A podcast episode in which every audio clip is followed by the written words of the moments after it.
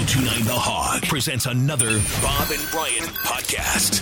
This Bob and Brian podcast is brought to you by Marcus Theatres. It's time to get reacquainted with the edge of your seat because the big screen is back with great new releases all summer long. Check out what's playing, including Cruella and A Quiet Place Part 2 at marcustheaters.com. Well, it all ended really abruptly last week, Gary. Yeah, that was weird. Wasn't me. Uh, nobody's claiming responsibility. Let's just blame it on the phone company. Absolutely. They're not here to defend themselves. Absolutely. Yeah. Phone company. We're back. We're back. Hopefully, full of, for a full run, and we have a full list again this morning. Let's start with the troubles. and which which troubles would you like to start with? Uh, Marilyn Manson, Megadeth. Okay. Uh, well, let's start start with Marilyn Manson. He, of course, is in all sorts of trouble uh, these days. I think it's no less than five women have accused him of some form of abuse, including his former assistant. You know, who's actually sued him. Now, the latest is that there's a uh, there's an active arrest warrant for him in Gilford, New Hampshire, for allegedly spitting on a videographer and a, uh, who was in the That's what they're going to arrest him for with all these other allegations Well, you got all out there? those, those. Those have already been filed. You know, those Okay. are lawsuits. But right. this is so apparently, that, you know, this happened in August of 2019, and the warrant the warrant has been active uh, for a little while. It's now just getting publicized. But at a, at a concert there, you know, Manson allegedly, you know, spit at the videographer. You know, and when she appeared annoyed, he continued to spit at her, and at one point got down, you know, you know, on the stage and shot shot a a, a loogie through his nose into her camera. Ugh. So she stalked off and filed, you know, filed charges with the police. And the police said this week that that Manson, real name Brian Warner, uh, as well as his agent and legal counsel, have been have been aware of the warrant for some time, and no effort has has been made for him to return to New Hampshire. Here's where I got suckered in, Gary. Alice Cooper. Alice Cooper explained to me a long time ago look, this is an act. We do a show. This is just a character I do. I'm a I'm a person other, you know. Marilyn Manson, I thought, well, okay, this is a show that Marilyn Manson does. He's just trying to sell it. No, he's a douchebag, right? According to these women, certainly, Okay. yes. Um, All right. You know, and I know it's funny. This is many years ago now, but a security guard at one of the theaters here in Detroit sued Manson for, you know, basically dancing on his head. Um, you know, sweaty dancing. and uh, and that was Man- you know Manson was actually you know they settled that uh, you know but it was you know he he definitely you know if he he likes to provoke and on stage and if he sees something that's provoking people he'll just run it into the ground. Apparently some of this stuff goes into his personal life too or allegedly we should say. So we'll so we'll see as more. We're not done with this story for a while. Meanwhile over in megadeth world uh, the group has parted ways with David Ellefson, its longtime bass player. Uh, he's been accused of having sex with an underage woman, you know, and this this all surfaced online video and audio from phone calls where he he allegedly cultivated this, you know, leading up to their encounter. So the group earlier earlier this week announced that it was parting ways with Ellefson. You know, it, it noted that this is a relationship that's already been strained over the years. He's in his in his second tenure with the band. They, had, you know, he had they had split with him once before. Okay, So- but to be fair now, So right, I'm Um, thinking if everyone in every rock band who had sex with a minor had to part ways with the band, there wouldn't be anybody in any rock band. well, I think that's true. So what's happened, you know, in in the wake of this, Ellefson, you know, made his own statement. You know, he has he has categorically denied the criminal part of this. He has said he has said that this was consensual, and now he's going to file a defamation suit against the person who leaked the video and the photos and the audio online. You know, he continues to maintain his innocence in this and says that you know says that you know he wishes the band uh, the best of luck on its upcoming tour this year, which includes uh, Summerfest, and you know he's going to fight to maintain his innocence. All right. Robert Plant uh, has some stuff he's got recorded, right?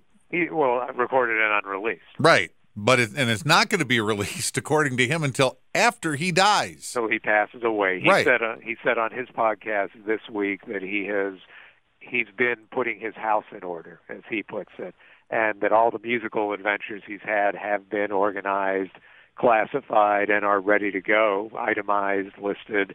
And he said he's told his kids that when he kicks the bucket, that's his term, uh, he wants uh, them to make it available to the public free of charge. He For free? for free. Now just- you've got my attention. there you go. Yeah, is no, he just- is he ill? Is he suffering from? Not that we know of. In Okay. fact, you know, every time I see him or listen to him talk, he appears to be very robust All right. still. So, and he has, you know, he has touring planned. He has other, you know, he has more releases planned. But this unreleased He's only- material, He's only 72. yeah, Yeah. yeah. I mean, there's uh, there's you know a lot of artists older who are out there doing just fine. So, but yeah, he's uh, you know he wants his fans to see how silly things were. you know, sometimes, and and you know, get a load of some of the things he did that that haven't been released. Uh, whether that includes any Led Zeppelin material or not, he hasn't said. I would doubt that. Is he a nice guy? He is. Okay. I've, I've always found him to be very nice. He's very hippie. You know, he's Yeah. definitely, you know, if you if you ask a question trying to get, you know, from point A to point B, you're gonna you're gonna get the point L, F, Z, and W. I would. He's Before- very. He's very thoughtful. I noticed that when I saw him with Dan Rather. he's thoughtful, he's philosophical, and you know, he's as direct as he wants to be, and and he very rarely wants to be that direct. Well, he's Robert Plant. He can do Yeah. whatever he wants. and musically he's fascinating so i would i i would i don't want it to have have to happen anytime soon but i would love to hear some of this stuff Uh, Wolfgang Van Halen, his new album. What's it called? Uh, it's called uh mammoth Mammoth. That's coming out uh, in a couple of weeks, june, right? june june 11th Right. and so he's been doing some interviews and such in fact i'm talking to him next week but one of the tidri- tidbits he dropped recently is that he used his father's most famous guitar eddie's uh what they call you know the the frankenstein guitar during some of the sessions uh, for the Mammoth album. He used it to play some of the guitar solos, and you know, just a way of honoring his father. And also, it's a pretty cool guitar. And to be Uh, clear, he plays every instrument on every song on the album, right? He does. Yeah, So- he's a one. He's a one man band. Although he has some collaborators on it, and, and he actually has a band together. Have you heard any of it? Well, I haven't. It's it's good. It's it's a really good hard rock album. Good, like old Van Halen. Good. there are, there are elements of old Van Halen. Um, you know, it, there are other, you know, and there are elements that are, you know, from I guess you could say from like Creed and Alter Bridge because he played with Mark Tremonti, and and from Led Zeppelin and all the great, you know, heavy rock touchstones. All right. When you talk to Wolfgang Van Halen, eventually his dad is going to come up in the conversation, right? Oh, without a doubt. So, do you try to limit yourself on questions about Eddie when you're talking to Wolfgang? Well, what was interesting was, and I, I did speak with him last fall when he put out the tribute song to his dad, if you remember him putting that out shortly after Eddie died. And that was kind of, you know, and I think they did that round of interviews to kind of, okay, let's let's get rid of a lot of the Eddie questions now. You know, let's talk, let's talk about it. Let's put it out there now, so that when the album comes out, you're talking more about, you know, Wolfgang and his music, and then Eddie in the context of Wolfgang's music more than, you know, do you miss your dad and stupid questions like that. Hmm. So, you know, so when I approach it, yeah, I'm going to I'll approach it in the in the context of music. Now, it's pretty the fact that he used this guitars and some of his dad's other gear certainly opens the door to ask questions and to bring Eddie up. I think if you really want to, if you really want to shake things up, ask him a lot of questions about his mom, about Oh, yeah. Valerie. No, that's She's a, yeah. But he, you know, he doesn't She's go got a there cooking very show easily. now, I, I've tried Yeah. to do that, and other times I've talked to him, but he doesn't go there all that much. Really? Hmm. yeah, mom's mom. You know.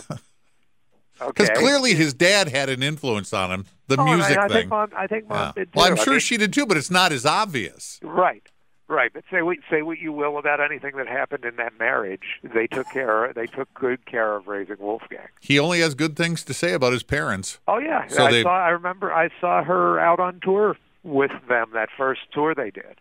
Kind of keeping an eye on everything. I'm sure. And all Yeah, I ever heard letting- after Eddie married Valerie was how much David Lee Roth couldn't stand having her around. That's all I heard. He hates her. Really? Oh, I don't know where I got that, but everybody knew that David Lee Roth hated Well, you know, And I don't know if that's true or jealous, not. Well, it's jeal- it would be jealousy. Yeah. What is uh what does Chris Jagger have to say about Mick? I've never heard of Chris Jagger We're- before.